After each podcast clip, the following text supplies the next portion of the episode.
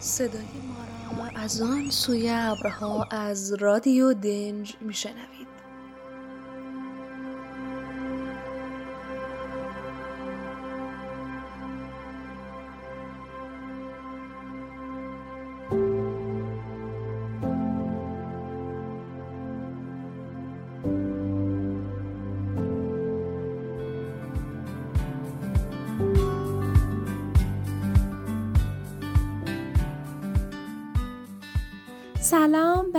همراهان عزیز رادیو دنج. بعد از یک غیبت نسبتا طولانی میزبان شما هستیم در اولین ماه تابستان.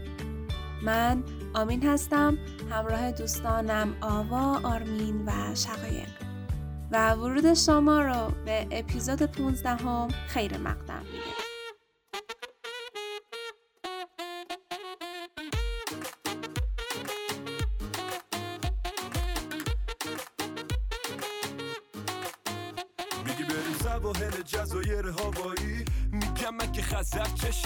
دریا باشه تو هم باشی دوتایی. نمی‌خوام چی عوض بشه. با تو نمیشه تا به زون عادی بشه. جست و دلم عاشق کی بشه. ما که الان نوزامون اینه. فکر فردامون چی بشه. وای وای وای. چی بشه این تابستون؟ وای وای وای. برنامه رو به چین زود.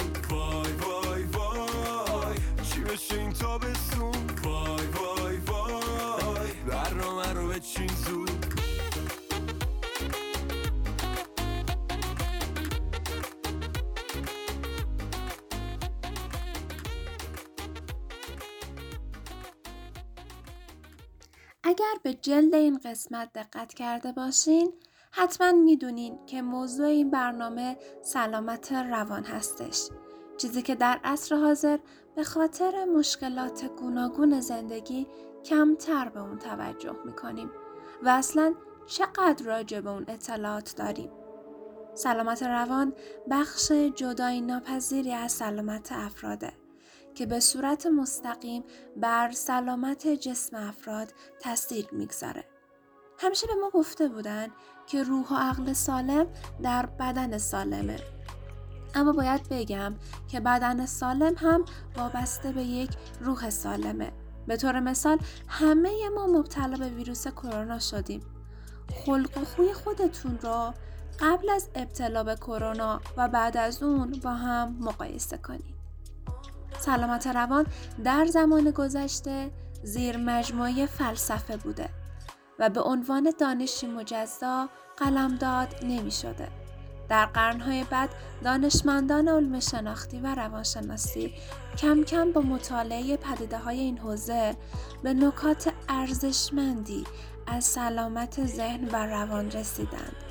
دانشمندانی مانند ویلیام ونت و ویلیام جیمز که به ترتیب با رویکرد ساختارگرایی و کارکردگرایی خود به پیشرفت روانشناسی به عنوان یک علم مستقل کمک کردند.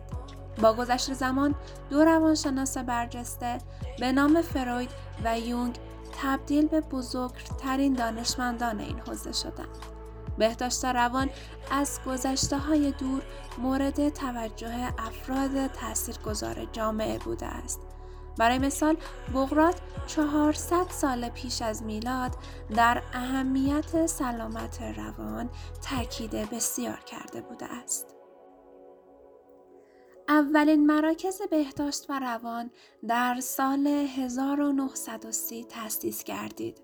و پس از آن در همایش بین المللی بهداشت روان این حوزه تبدیل به زیرشاخه ای از علوم پزشکی شد و مراکز روانپزشکی زیادی در کشورهای مختلف تأسیس شد.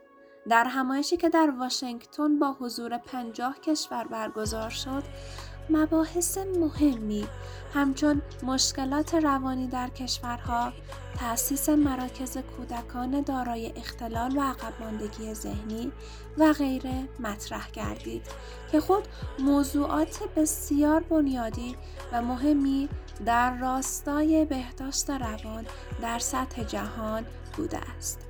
سومین همایش بین المللی بهداشت روان در سال 1948 در لندن برگزار شد و طی آن فدراسیون جهانی بهداشت روان تأسیس شد و به عضویت سازمان بهداشت جهانی و یونسکو درآمد. از آن پس هر سال جلسات بین المللی و هر چهار سال یک بار همایش جهانی مرتبط با این حوزه برگزار شده است. سلامت روان به معنای بهزیستی شناختی، رفتاری و عاطفی می باشد. بهزیستی به معنای زیستن در شرایط مطلوب است.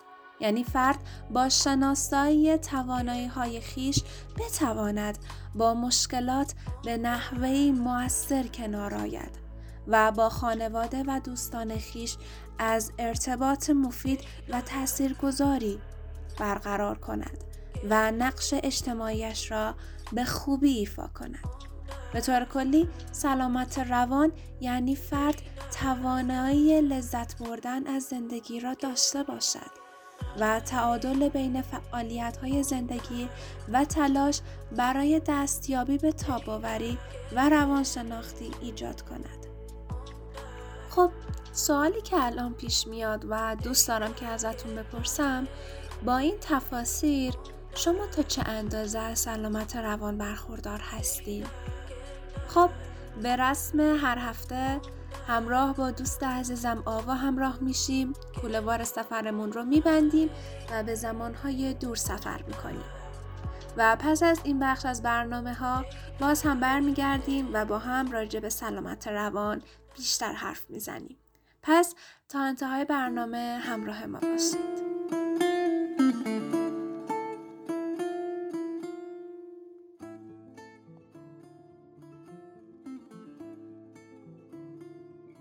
سلام من آوا هستم و قرار به زمانهای دور سفر کنیم و هم صحبت دانشمند بزرگی به نام خارزمی بشیم.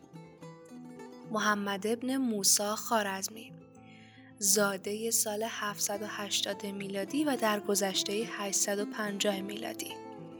ریاضیدان، ستاره شناس، فیلسوف جغرافیدان و مورخ مشهور ایرانی در دوره عباسیانه و در حدود سال 780 میلادی قبل از 185 قمری در خارزم زاده شد. شهرت علمی وی مربوط به کارهایی که در ریاضیات به ویژه در رشته جبر انجام داده.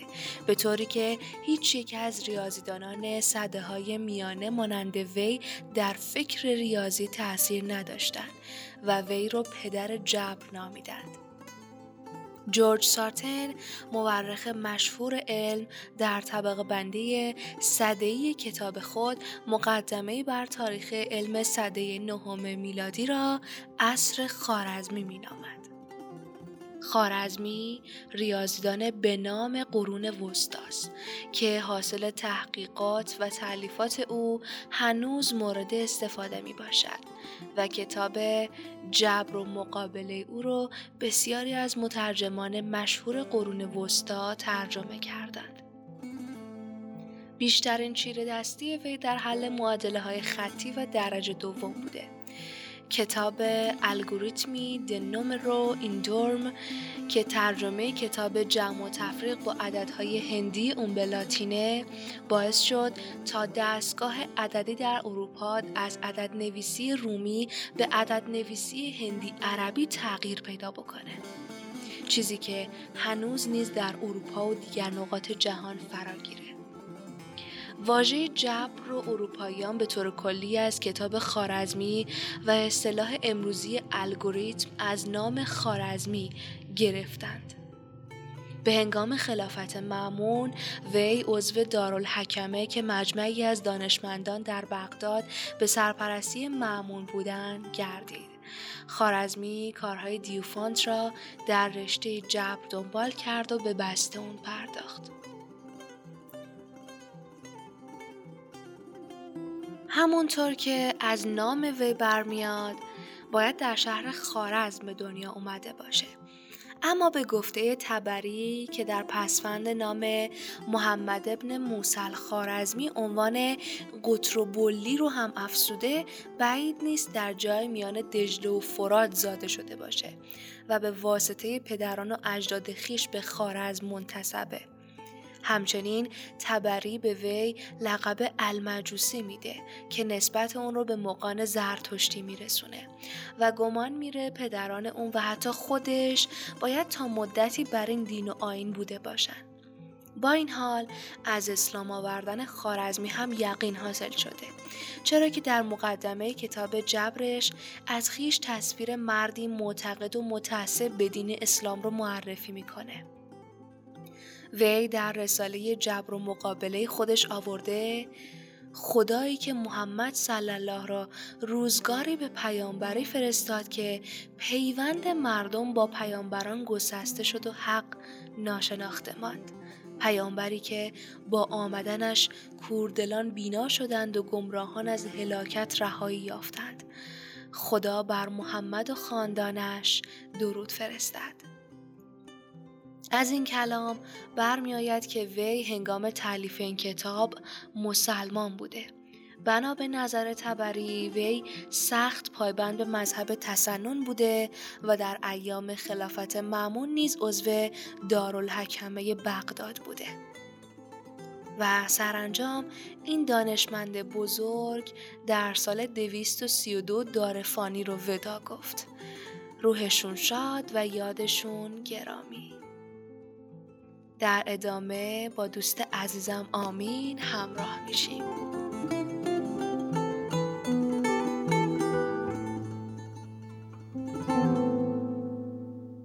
افراد گاهی اوقات از اصطلاح سلامت روان به معنای عدم وجود اختلال روانی استفاده می کنند.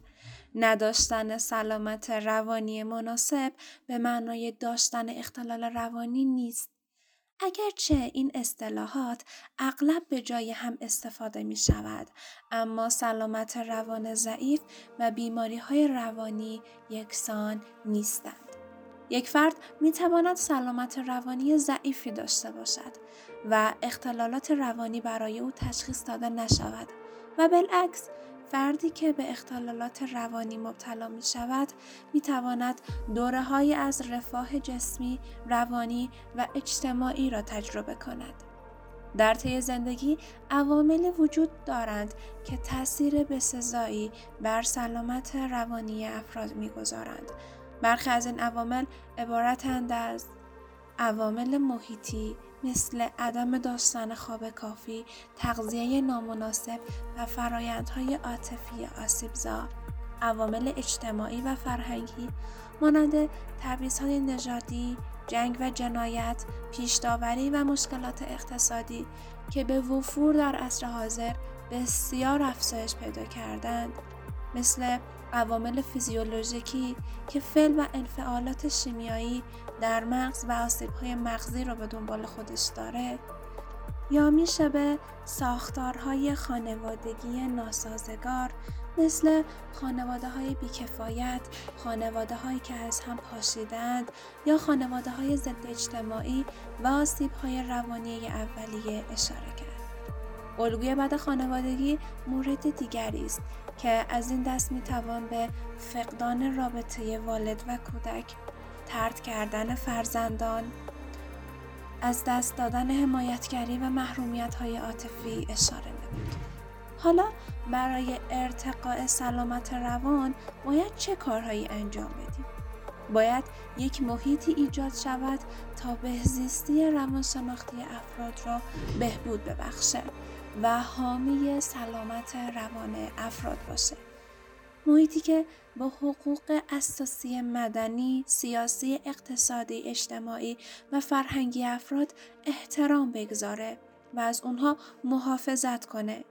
این محیط باید به آزادی های فرد احترام بگذاره و برنامه هایی برای بهبود و ارتقای سلامت روانی افراد در سیاست های اجرایی خود قرار بده. روش های مختلفی برای مدیریت مشکلات بهداشتی و روانی وجود داره.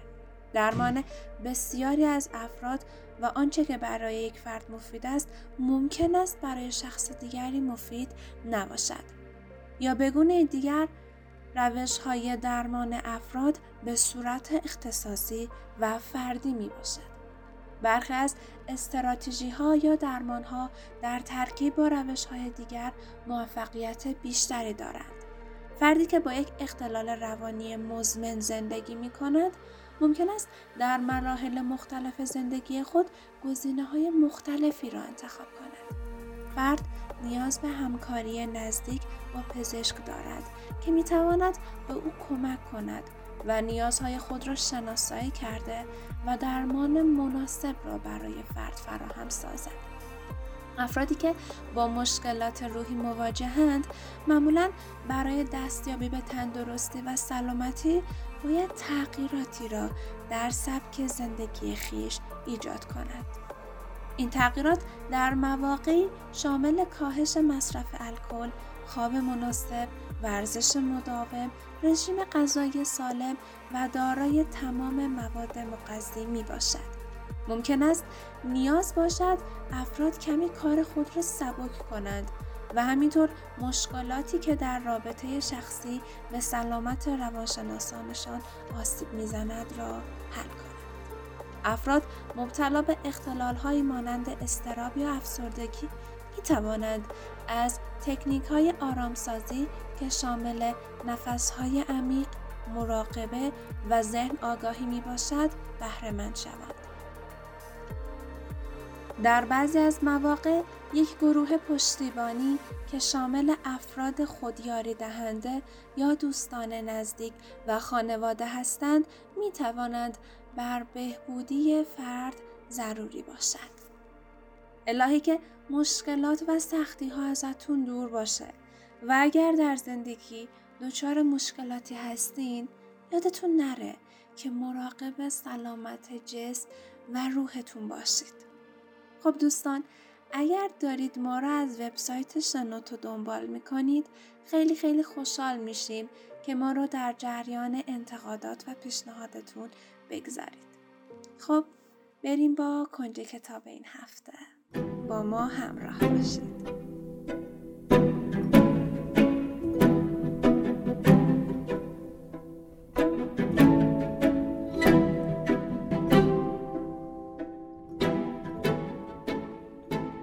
به کنج کتاب این هفته خیلی خیلی خوش اومدیم کتابی که این هفته قصد معرفیشو دارم کتاب تکایی از یک کل منسجم نوشته پون مقیمیه پون مقیمی در سال 1361 در تهران متولد شده روانشناس و روانکاوه و تحصیلاتش را در رشته روانشناسی بالینی در مقطع کارشناسی ارشد تکمیل کرده.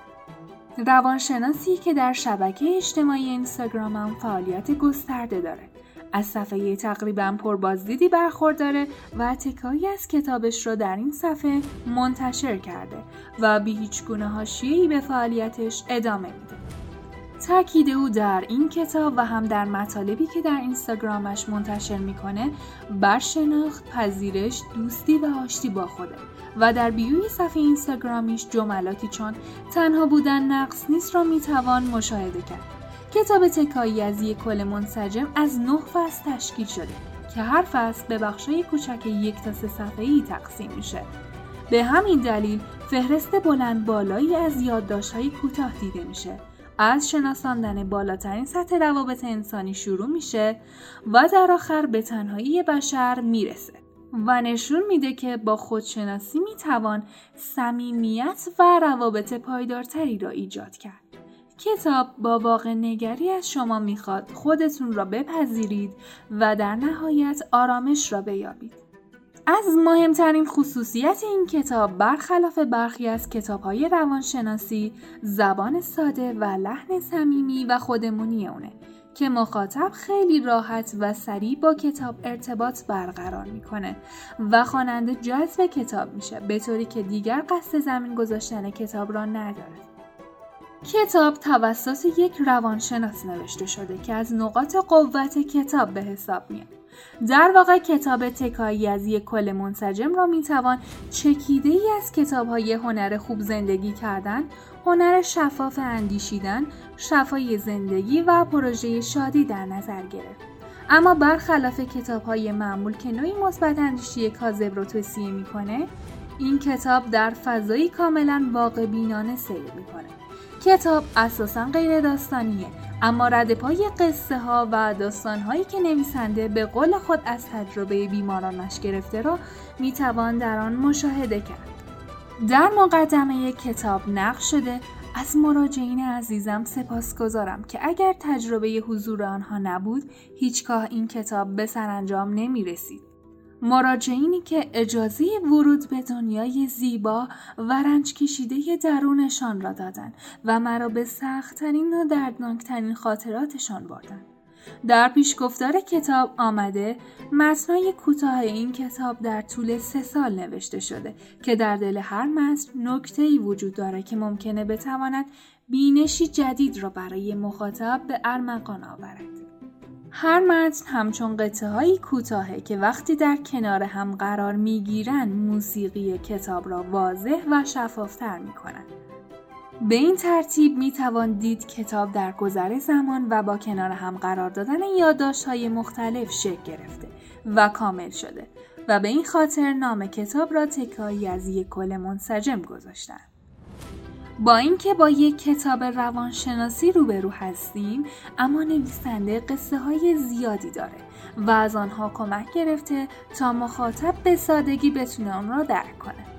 به زبان امروز می توان از واژه کتاب داستان روانشناسی طور برای این کتاب استفاده کرد. خب دوستان من این کتاب خوندم و به همتون توصیه می‌کنم که این کتاب بخونید. چرا که مثل یک همدم کنار شماست و باعث میشه که قبل از هر چیزی بتونیم با خودمون ارتباط خوبی برقرار کنیم. خودمون رو بپذیریم و احساسات خودمون رو درک کنیم. بعد از اون در تمام جنبه های زندگی به کمک شما میاد و باعث میشه روابطمون با دیگران به بهترین شکل ممکن باشه. در قسمت پایانی برنامه قسمتی از این کتاب دلنشین رو براتون می‌خونیم تا با فضای کتاب و نوع قلم ایشون آشنا بشیم.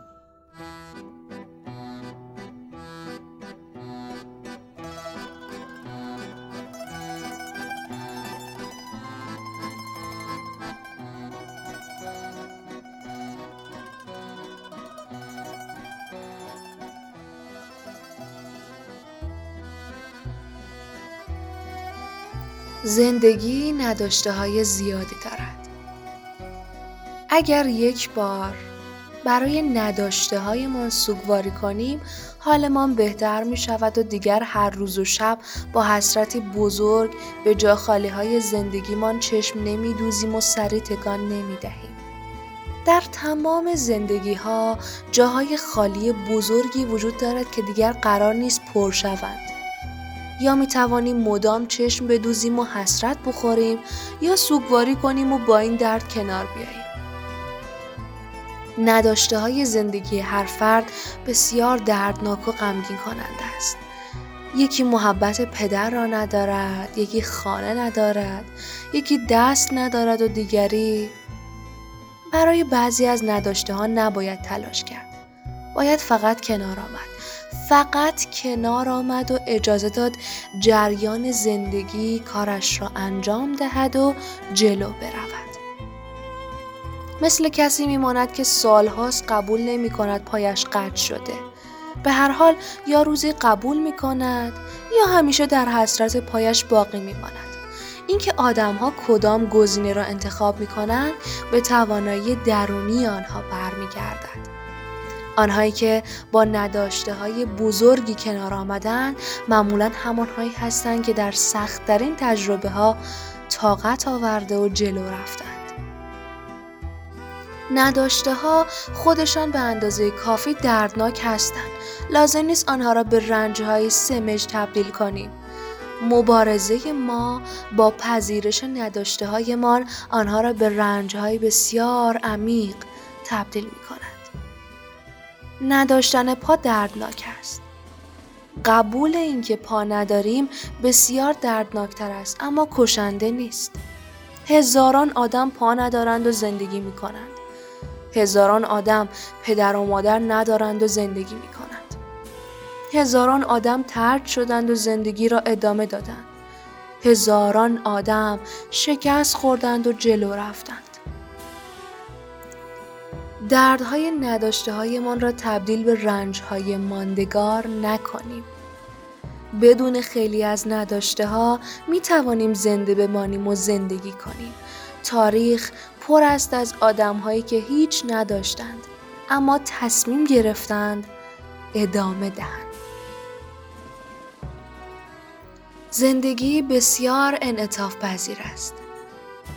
بعد از از دست دادنهایمان فرایند انتباق پذیری ما با شرایط جدید شروع می شود. انتباق پذیری فرایند عجیبی است.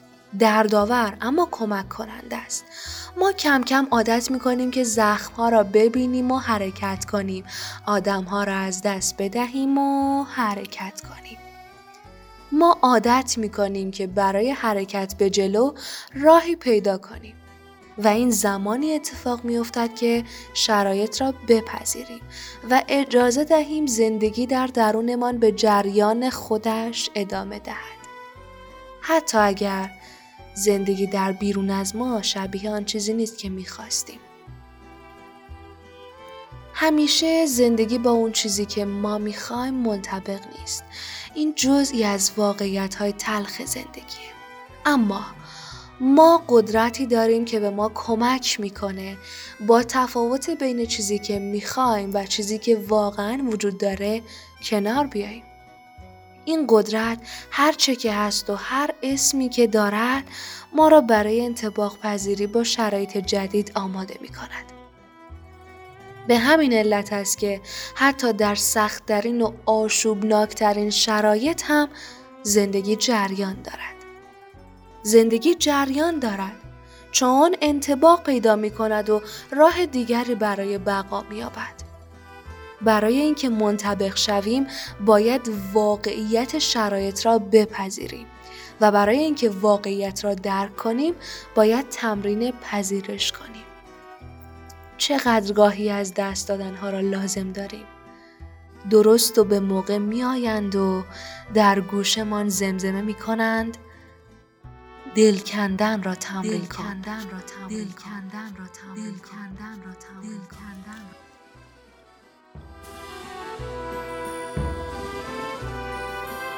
ممنون که تا اینجای برنامه همراه ما بودید. لحظاتتون طلایی و ایام بکام.